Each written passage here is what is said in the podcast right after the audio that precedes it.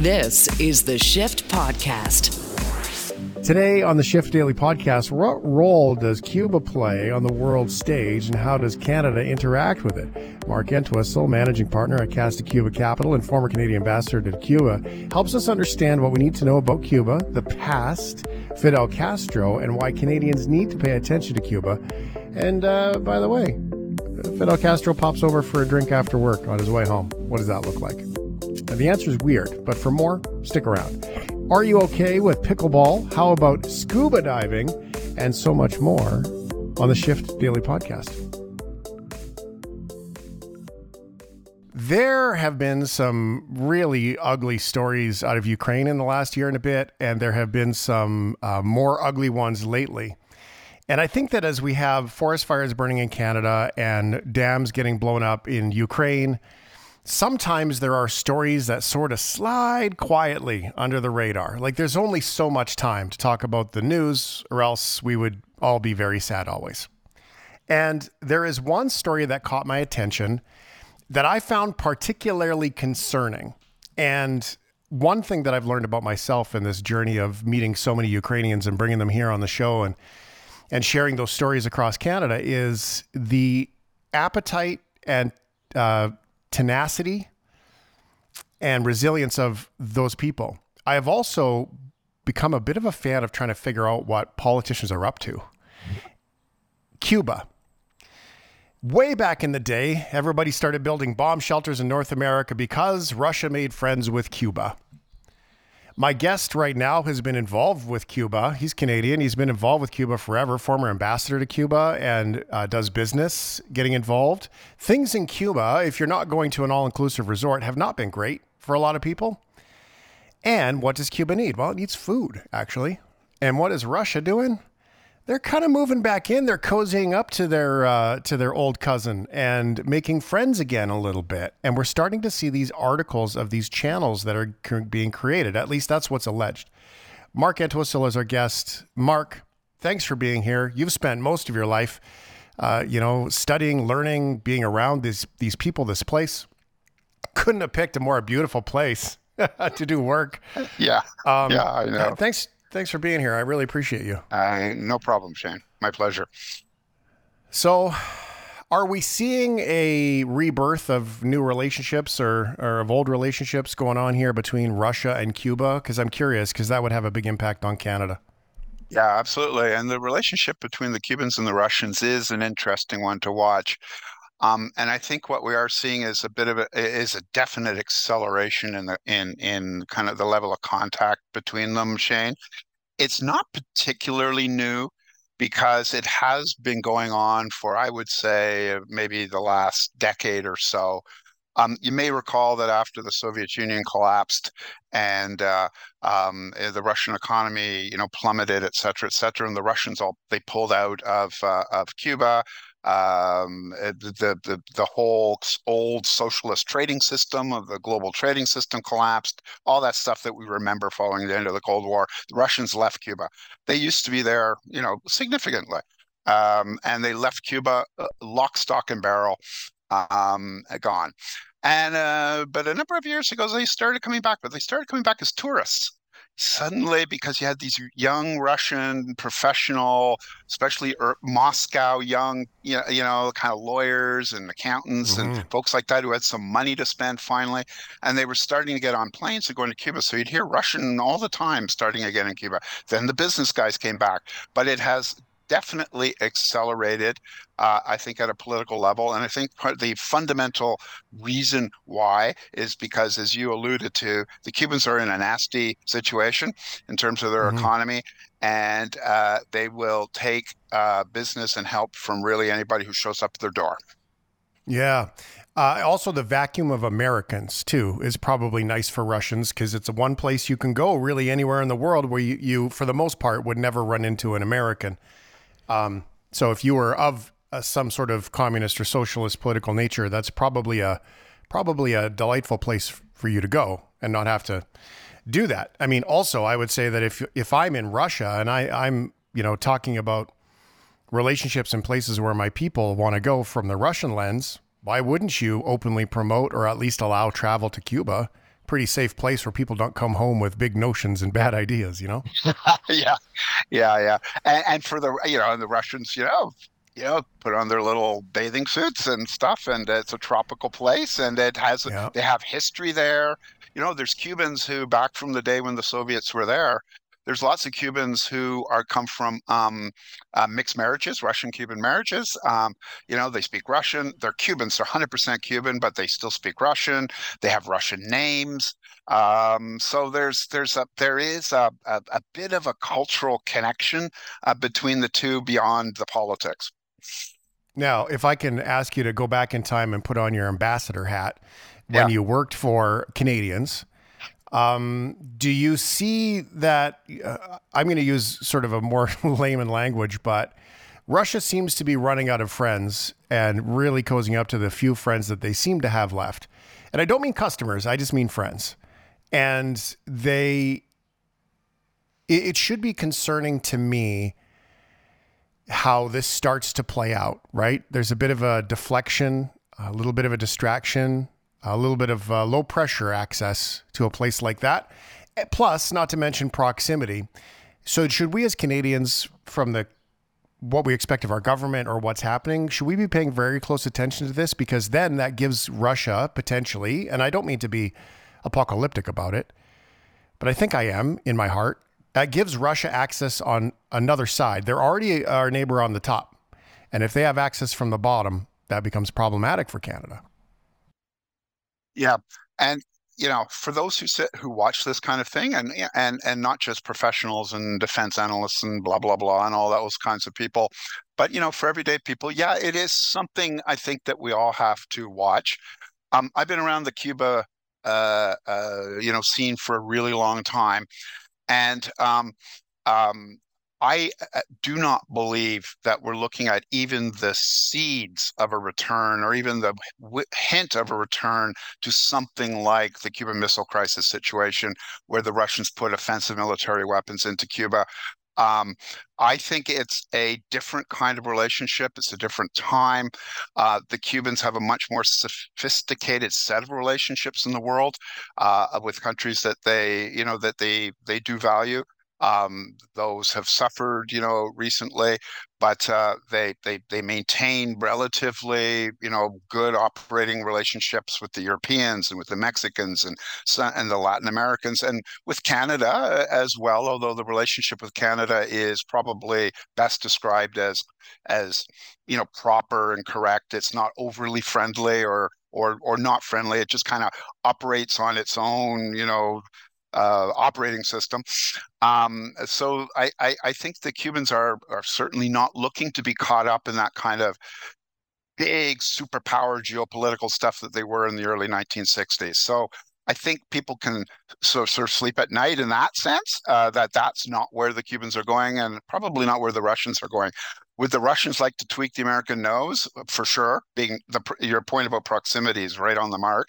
This is 90 miles away, but uh, so I think I think beyond uh, some uh, uh you know uh, you know kind of you know chest pumping a little bit and some provocative language from time to time, you might see a Russian warship into Havana, you know Havana port where they do these naval exchange visits although I wouldn't even be overly worried about that, frankly, because we put our own ships into into Havana from time to time. The the Canadian Navy goes down there, and uh, in a different, slightly different time, the Americans would probably put a, a friendly naval visit into Havana. So I'm totally worried too much about that, but it, but you do have to watch it though, just in case there's some level of crazy that takes root. Yeah, well, and we've seen that, haven't we? Some level oh, yeah. of crazy.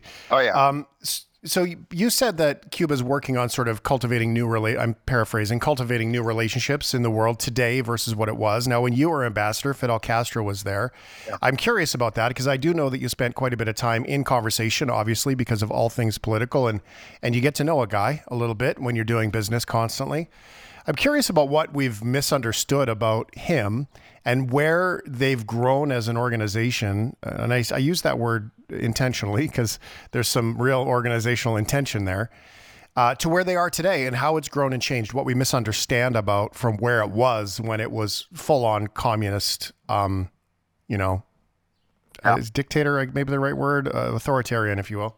Yeah, yeah, absolutely. And um, when I was ambassador in, in to Cuba, I, I, I, ended up actually spending a lot of time with Fidel Castro, which was quite a bizarre experience, as you might imagine. It's not the normal kind of guy you sort of hang around with, yeah, but you know, to your point, Shane, in the absence of the Americans, and at that time, still in in in the uh, sort of uh, mid 1990s, uh, you know, the, the, Europeans were there and others, but but uh, Canada was uh, in a way uh, a larger fish in a in a small pond, and the relationship with Canada was particularly important to the Cubans, and so I got a lot of access, not because of me personally or anything, but because carrying the kind of the Canada card, and I think you know, Castro took enough of a liking to me that he went, you know, a bit further than was the norm. So I did have a lot of access to him, I spent quite a bit of time um, in personal conversation with him. Bizarre, you know, quite quite strange, surrealistic moments sometimes you know he'd sometimes stop by the the residence of the ambassador and just stop in himself alone on his way home kind of home from work kind of thing and uh, you know to have a, a drink or something and and and uh, you know talk about stuff. So I, I did kind of get a, a, a bit more of a sense of him than than than maybe you know lots of other folks, uh, which was one of the interesting parts of my time there. Um, but in terms of things that I think we've missed about uh, the Cuba about Cuba and and coming and out of the during the, the Fidel Castro period, but also you know now coming coming now well out of it because he's passed passed away a number of years ago. Um, I think two things. One is how uh, and that I noticed, and I found it with him too, even personally, how notably um, um, how do I put this? Uh, un, non-ideological or unideological they were. Um, uh, there's sort of kind of a, a, a, it's not a lip service, but a, but a, uh, a, sort of a public commitment to you, uh, certain words like socialism and that kind of thing. But whenever I spoke to him, he never said a word about anything ideological whatsoever. He was much more interested in in in how the you know uh, uh, uh, uh, business would work and how kind of Canada was put together and how we dealt you know in Canada with with um, um, um, conflicts between different regions and conflicts between you know historic uh, uh, misunderstandings between French Canada and English Canada. It was all quite. It was never, never the word communism never ever came up, and um, uh, what I found with the Cubans, and and you do see this, you know, continuing today, is is is how kind of pragmatic and practical they are. These guys are kind of survivalists, and they will morph and warp and change and transform ideas uh, to a degree um, uh, as required by circumstance. So the first thing I found was kind of how more pra- practical they were and less ideological. And the second piece that I, I did, I found dealing with them, both Castro and other members of the leadership over many, many years, was um, kind of how adaptable they are to changing circumstance. Because the Cuba of 2023, as uh, bad as it is at a macroeconomic level, and it's in rough shape, let me assure you, for a whole pile of reasons that I'm happy to talk about if if if you want to. Um, but it bears no resemblance to the Cuba, for example, of the early 1960s and mid 1960s, when when uh, you know they were experimenting more with kind of socialist models and all of this kind of stuff. Uh, they built a private sector. It's small. They're semi-privatizing their economy, um, and uh, they're they've they've they've sort of a, they're cons- constantly adapting uh, to whatever they need to do. Um, and the reason why I think that's important that when we're looking at Cuba in the future, not just Canadians and the Canadian government, but I'd, I'd include the Americans as well. Um, uh, to the degree to which we can understand them as not kind of slaves to an old Marxist ideology, but rather uh, quite practical, uh, adaptive kind of evolutionists now rather than revolutionaries. This gives us a lot more options to deal with them. So they must have to move slowly, though, from the perspective of business, because at this point, I mean, they are so in the negative, if you will, for development, privatization, all of that, even though it's happening. There could be, especially tourism, uh, a massive tsunami of money that comes crashing into that country, but it's probably going to be a pretty short wave, and they're going to sell a lot of their soul in order to get it. Um, you don't want a bunch of Americans or or even Canadians coming in and owning the beaches, right? All the good land and and all of that. So it, it to me, it seems like that place where it's great to go into you know a new business where you can sell the hot new item, but if you can't be sustainable in that, you're going to just kick your problems and defer them down the road. That I mean, I know that with your business stuff, you know, investment that that's such an important part, and that must be almost the double-edged sword that they're facing right now. You are right on the mark, and that's a very astute comment. I have to say because uh, they they they do live in kind of a, on a double-edged sword uh, a little bit. Um, what they've tried to do, Shane, is to uh, open their economy to foreign investment. Uh, this is now a fundamental priority for them. The um, uh, the sort of reluctance to do so of the past uh, uh, is is over. They know that they need the foreign investment, but like a lot of developing countries around the world, they're quite um, um, uh, convinced that they need to retain uh, con- as much control and ownership over their strategic natural resources as they can because they see them as a kind of a sovereign asset, so to speak. Uh, the reality of their economic situation, though, is if they want to attract that foreign investment, they're going to have to give up more and more and more of their pie. And this starts to change the whole conversation in Cuba about you know independence and sovereignty what they and and but i do predict that what we will see is a is an increasing um uh uh if not privatization, but an increasing role for foreign investment uh, in the Cuban economy. Foreigners can now already own, you know, 100% of foreign companies. It will, the last stand though for the Cuban state in terms of adapting its, its economy will be to give up ownership of land like things like beachfront. That that will be that will be the end because one thing that um, I think really animates them uh, psychologically is a a desire and a perceived need never to return to the bad old days of being 100% reliant on a foreign country and having your entire economy owned by foreigners. And in a historic context in Cuba, those foreigners were Americans who owned everything basically mm-hmm. by the sort of 1950s. Uh, all the utilities, they owned two thirds of all the arable agricultural land. And um, uh, uh, that I I don't think is an operating principle of Cuba for the time being. Um, uh, even if they were to change governments, for example, there would be some kind of collapse in Cuba. I would predict that even a, a, a post kind of Castroite Cuban government would have quite significant foreign asset control regulations uh, that would look maybe like Canada looked in the 1970s why can't they do it like um, I don't know, like kind of like the there are pockets of national parks and stuff like that in Canada where you can lease the land only. I mean, so even if it goes sideways, you might have to wait a few decades before you can redevelop it until the lease is up or buy out the lease and so on. But if you did it with leases on beaches, those yeah. really limited inventory real estate scenarios, why wouldn't leases and things like that work in a place like that. And then you go to some of the successful socialist uh, countries in the world.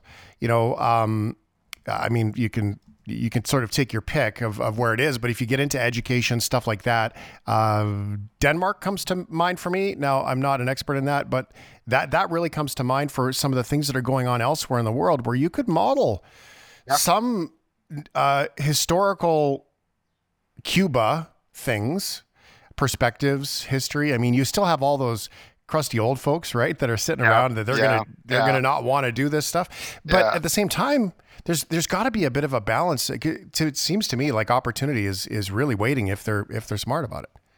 Yeah, and. Uh, uh, there, there's of course a generational change underway in Cuba, you know, and there's a lot of young, smart Cubans, uh, you know, thinking about exactly these things. Um, one thing about the Cubans, because uh, you know they they tend to be extremely well educated, I uh, one of the things the Cuban Revolution did a whole bunch of stuff really not well, and they did some things very well. And one of the mm-hmm. things that they did well, I think, was education, and right, you know, uh, and and so you have a highly literate, educated society in in general. Um, and uh, they're smart. They're they're they're they're sort of agile. Um, and uh, there are folks who who who are thinking like this. I remember when I first arrived uh, in Cuba uh, in the mid 1990s, uh, and the Soviet Union had just collapsed, Shane, and Cuba was in a really bad situation. It was called the special period in Cuban language. Um, uh, in fact, they're living through kind of another period that looks and feels a little bit like that right now, but the early 1990s was quite bad um, uh, because all their lifelines sort of collapsed. They lost, you know, three quarters of their GNP overnight and that kind of thing. So it was not good. Um, and there was a number of uh, young Cuban uh, economists who were who were starting to plan reform and looking at the future. And your choice of Denmark is quite interesting because um, if if they uh, when i used to have private conversations with them in their heart of hearts if they would like to see a place to which cuba would evolve it would be the kind of scandinavian social democratic models uh, mm-hmm. sweden or denmark or something like that or or or or even a canada um, with some you know maybe some some other more you know a little more economic nationalism uh, thrown in so some of those ideas are have been in play and they're there um, one of the corollaries of my of the point I made earlier about the about the adaptability is that and what's really interesting and and equally frustrating about doing business in Cuba and being around uh, the Cuban thing is that on one hand nothing seems possible uh, sometimes because they can be kind of bureaucratic and rigid but on the other hand everything's possible at the same time because and it's not impossible for me to conceive of a day when uh, they look at um, mechanisms like leasing, for example, um, highly strategic or, or, national asset areas like beachfront or something like that. Not selling it outright, but leasing it. Other kinds of more uh, kind of sophisticated development ideas uh, about how to uh, combine economic development with with sustainability, with national sovereignty. Um, I've do find the Cubans quite open to different kinds of ideas. And I don't think that kind of scenario is out of the question. It's fascinating to me. In my nature, I'm a capitalist by nature, right? But when I look at the divisiveness and political ideology that's happening inside democracy these days, yeah, you start to if, if I take away all my opinion and I look at it pragmatically, you start to look at socialism and some of these countries that have managed to maintain royal profile, uh, history, socialist notions about it. And you start to look at these democratic countries that are extremely divided, and you kind of go, uh, there could be something here. And um, again, that's not opinion. That's just a pragmatic look of how oh. things are working. Now, you'd have to dig much deeper into than sort of the soapboxing of a, a radio guy to to really get an educated opinion on that. But but really, when when you look at it, it is quite fascinating, and, and what an interesting place. Uh, Mark Entwistle's our our guest here, and you do business down there. You were the ambassador for Canada in Cuba. You have a long history.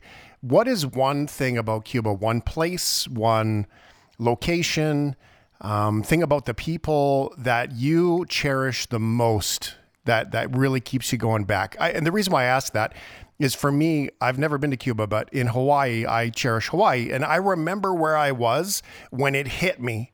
And, you yeah. know, they, they kind of talk about the spirit of aloha, right? Yeah. Every place has that. For yeah. Melanie, um, it was in the Rocky Mountains. There was a moment where it hit her, and yeah. she's like, "Yep, this this could be home for me." What's your place in Cuba?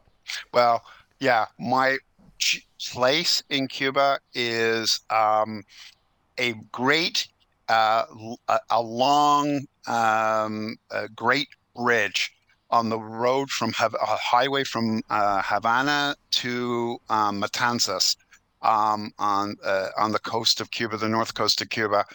And this bridge goes over a very deep ravine, you know, with a river in the bottom. It's it's a very, you know, deep, deep, deep, deep ravine, kind of mountainsides going up, and often the distance is this quintessential Cuban countryside that you can transfer yourself back to say the 19th century or whatever with these Amazing. massive royal palms chain of the Caribbean, just colossal palm trees uh, off in the distance. And it's a breathtaking sight.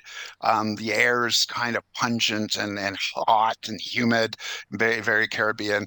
Um, and that it's, it's like a kind of uh, postcard quintessential Cuba. It takes my breath away every time I cross. I literally cross that bridge. I have to pull over, and lots of people do pull over. It's uh, you know, got a great look outside. It's stunning. That's my favorite yeah, you place. worked. Yeah. Go ahead. Uh, finish I, no, I, I, was going to say, I saw a lot of Cuba, but my my favorite uh, uh, other thing, not a place about Cuba, and I have to say, it's a particular spirit of the Cuban people. This yeah. is a country with a lot of deprivation and a lot of um, um, uh, uh, you know, uh, sadness.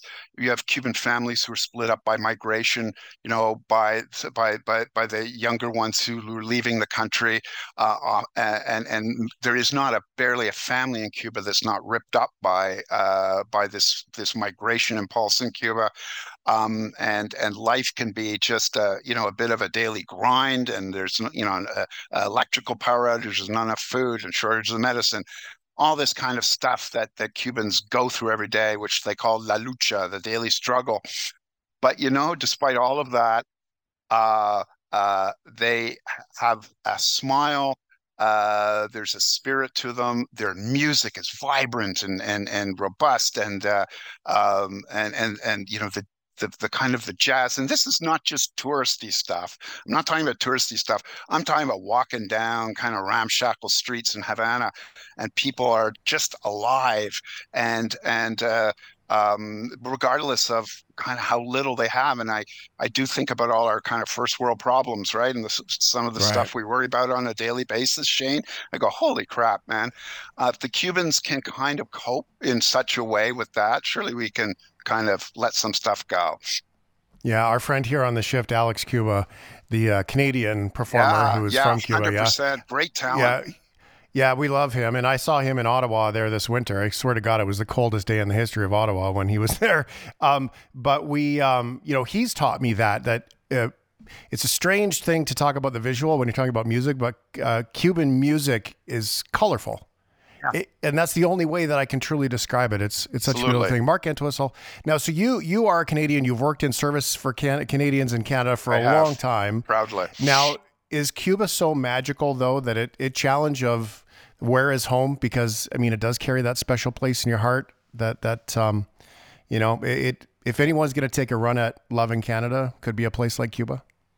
Um, you know, I, I, I, do, I do, and I, and I, in the sense of I've got a long, I've got 30 years of my life kind of wrapped up, you know, with the with the Cuban people and and in and around Cuba. Um, so it does have a very special place in my heart. Nothing compares to Canada, though. I have to say, served the country right for yep. for 20 years, and there's nothing prouder than being overseas in a country um, and seeing the Canadian flag fluttering outside uh, outside your window. It's it's quite uh, uh, spectacular and all the places I've been where I served, you know, were were kind of all in their own way interesting. Uh, I, I, was in in in the Soviet Union um, when it was still the Soviet Union, but it was transforming. It was the period of Mikhail Gorbachev, and and there's a lot of perestroika and glasnost for those of your listeners who might be old enough to remember some of those words about the great transformation of Gorbachev uh, brought to the former Soviet Union, um, and and uh, and being around around the Russians and understanding them more was fascinating. I was in Israel for three years in a in a very tricky time sandwiched between the Israeli invasion of Lebanon and the beginning of the first Palestinian Intifada, and it was a, just a fascinating place. My first daughter was born there, um, so each of these places is kind of special in a way. Um, but uh, uh, yeah, Canada's home.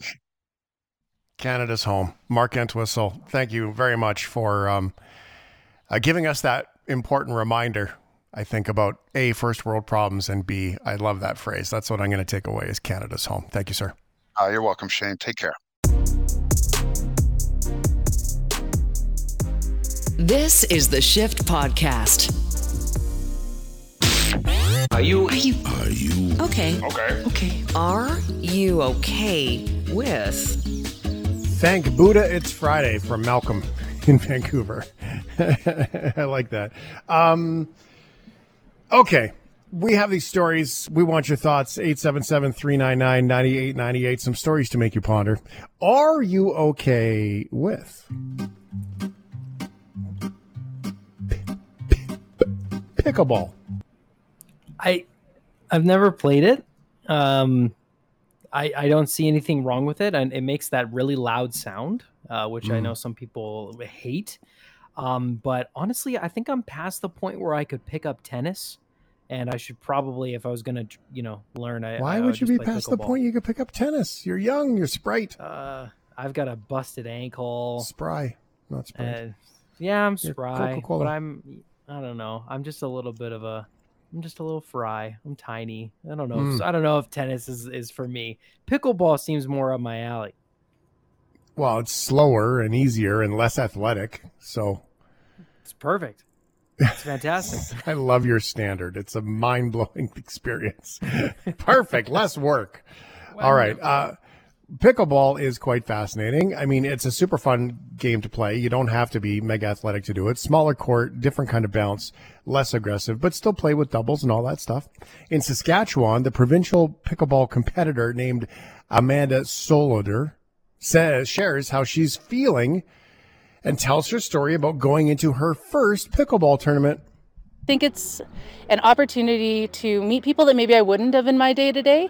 I'm probably a little bit on the younger side of the SPI side, so Saskatoon Pickleball Inc., which is uh, plays a lot in the indoor, um, and then we also have an outdoor league as well. And I have created the sense of community with people that you can go out, you can make a, a lot, have a lot of fun, but get a really great workout in. And I think that's pretty unique in a lot of centers. Sometimes you'll go out and you'll see a young gun and you really think that they're going to give you a game and they don't know how to position, they got nothing on you. You go out and you play someone that maybe is, is creeping into that 80, 85, and they will whoop you. If they know how to properly position themselves in the court, it's not about the athleticism as much as it is about understanding the game and having a really strong pickleball IQ. And so it's amazing to go out there and you just can never underestimate your competitor. What's your PBIQ, Ryan O'Donnell? My PBIQ uh can can it be PBR IQ? Because I have a really good IQ when it comes to Pabst Blue Ribbon, but uh PB wow. no pickleball no. No.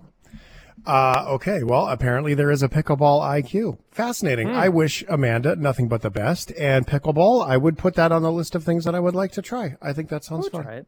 Yeah, I would try it. I uh yeah, it seems like a fun. I mean, I love ping pong. I love any paddle sport. Badminton, I do play badminton. I'm Mm. not amazing at it, but I enjoy badminton a lot. Um, because you have time before the ball makes contact. You know, you can kind of like calculate hit now instead of the back and forth that's really fast with tennis. You need to watch So if- like pro badminton because it is back and forth like that. Oh, that. I know. I'm just, you know, I'm just playing casually, right? Uh, Mm, but uh, may, yeah, maybe pickleball's for me. Maybe we'll Mm. try it. It's the summer. right. Why not? There yeah. we go. Yeah, try new things. Why not give it a go? Hey, why not? hmm Ryan O'Donnell, the future athlete here. Uh, Um, yeah, up and coming. Ryan's Googling right now if there's a pickleball video game so he can become an expert, pretend expert with it. Hmm. Give it a look. Uh, wouldn't you know it, by the way, the internet has been so gracious to give us a pickleball song. Yeah, let me introduce you to this thing called pickleball, where you use these paddles and an oversized wiffle ball. If you've never played, you think that pickleball's despicable. Once you start playing it, it's highly enjoyable. I just hit the winner, okay, time for a confessional. I am really good at this, I could be a professional. I'ma bring a tripod cause our highlights are phenomenal. I bet we look just like Federer and Rafael Nadal. Yeah, they don't look like pro players. Oh, wait, there's more pickleball song you got to hear. Yeah, nothing beats pickleball. I'm sick of all the sports where you gotta throw or kick a ball. There are lots of rules, and at first they're inexplicable. But there's always someone there who really likes to list them all. In this case, it's my wife. Yeah, she used to be chill, but to her, pickleball's now a really big deal. If you play against us, yeah, you better watch out. Because if we win a point, we gonna shout, Come on! Pickleball, yeah. Yeah, we should join a team. Pickleball, yeah. Four inch inseam. Pickleball, yeah. Michelle Esquivel. Yeah. P-ball life. We out. Uh, P-Ball Life, which is great. That song does continue, and they're like, we should do this all the time. We've only ever played once. there you go. Pickleball is life.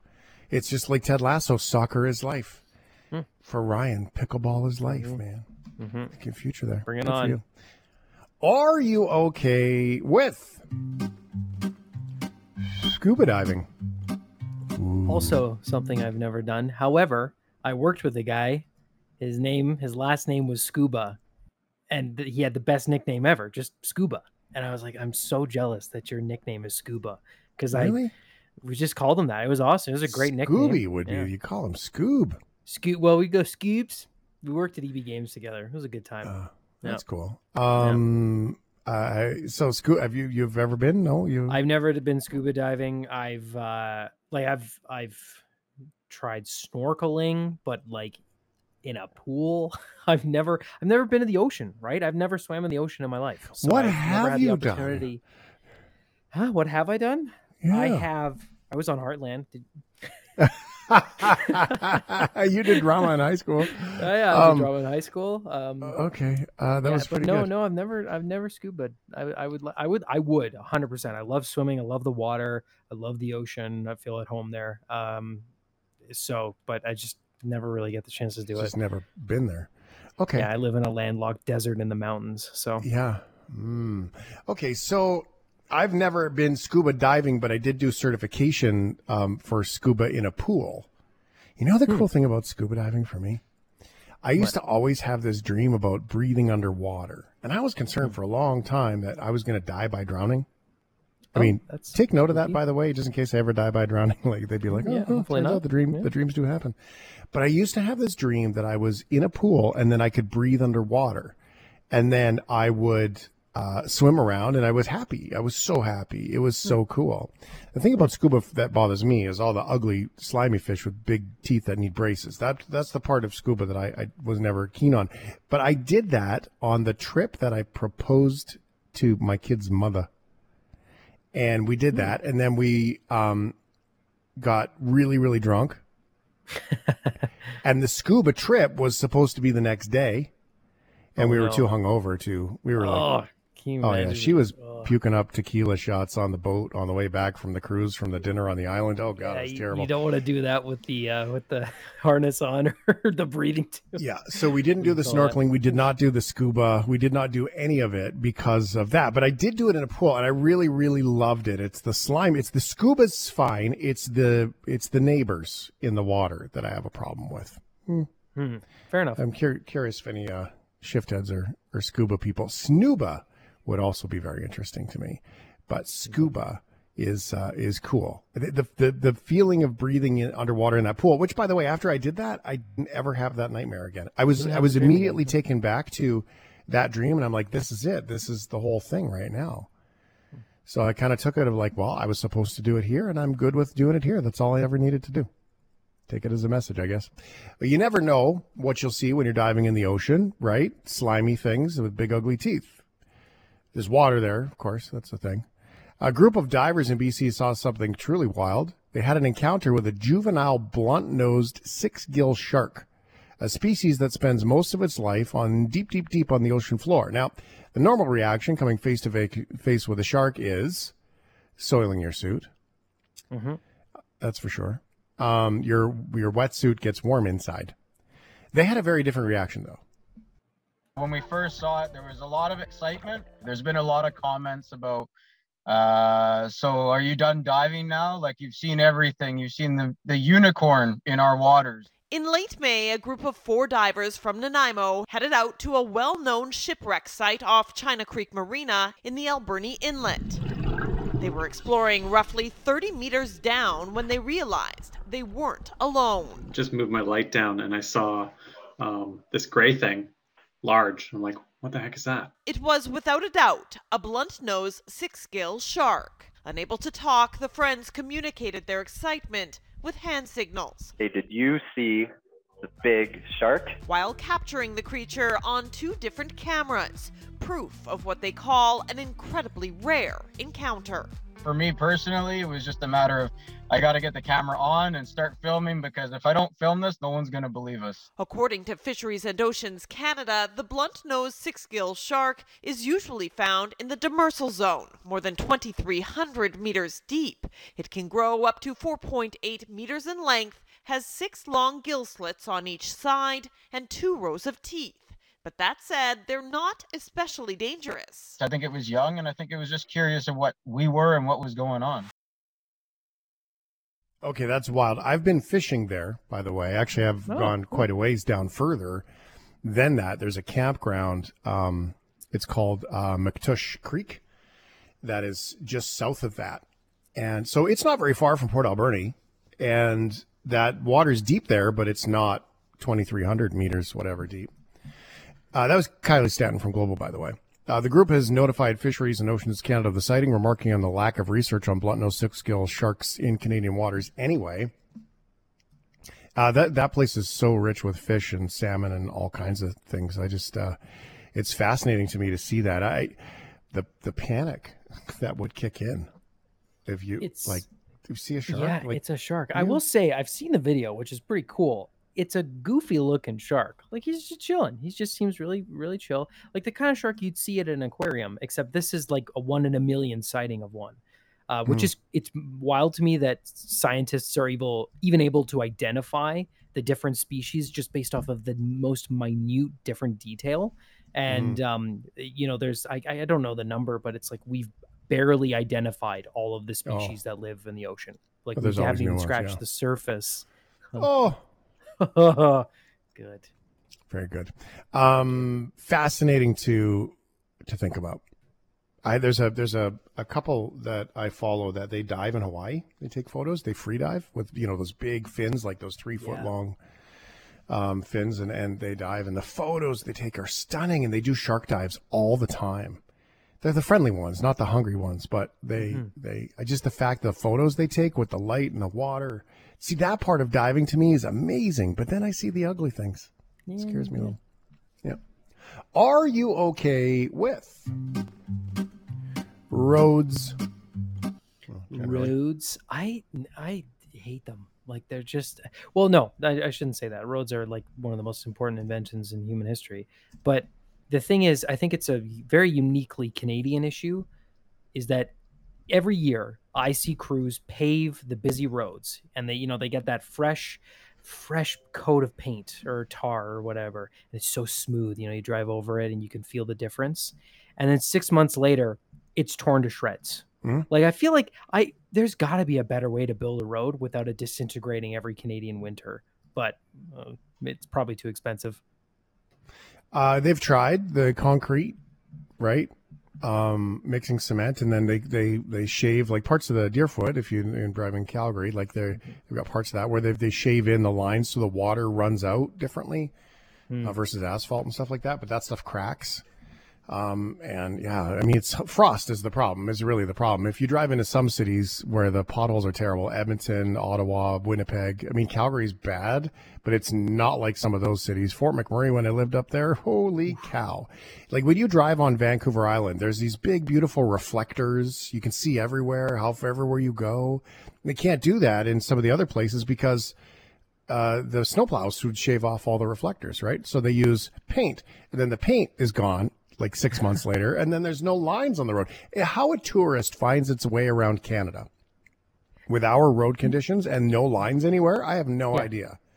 I will never forget. I've only been to Florida once, but we got, went to Orlando, and when we landed, it, was nighttime, and we leave the airport, and I'm looking, we're on the big, you know, American freeway, and everything's lit up by 3M, right? All the roads are, Yeah. li- uh, you know, they got the Like street lights, obviously, but you, you can see the reflectors absolutely everywhere. I was like, why don't we do this at home?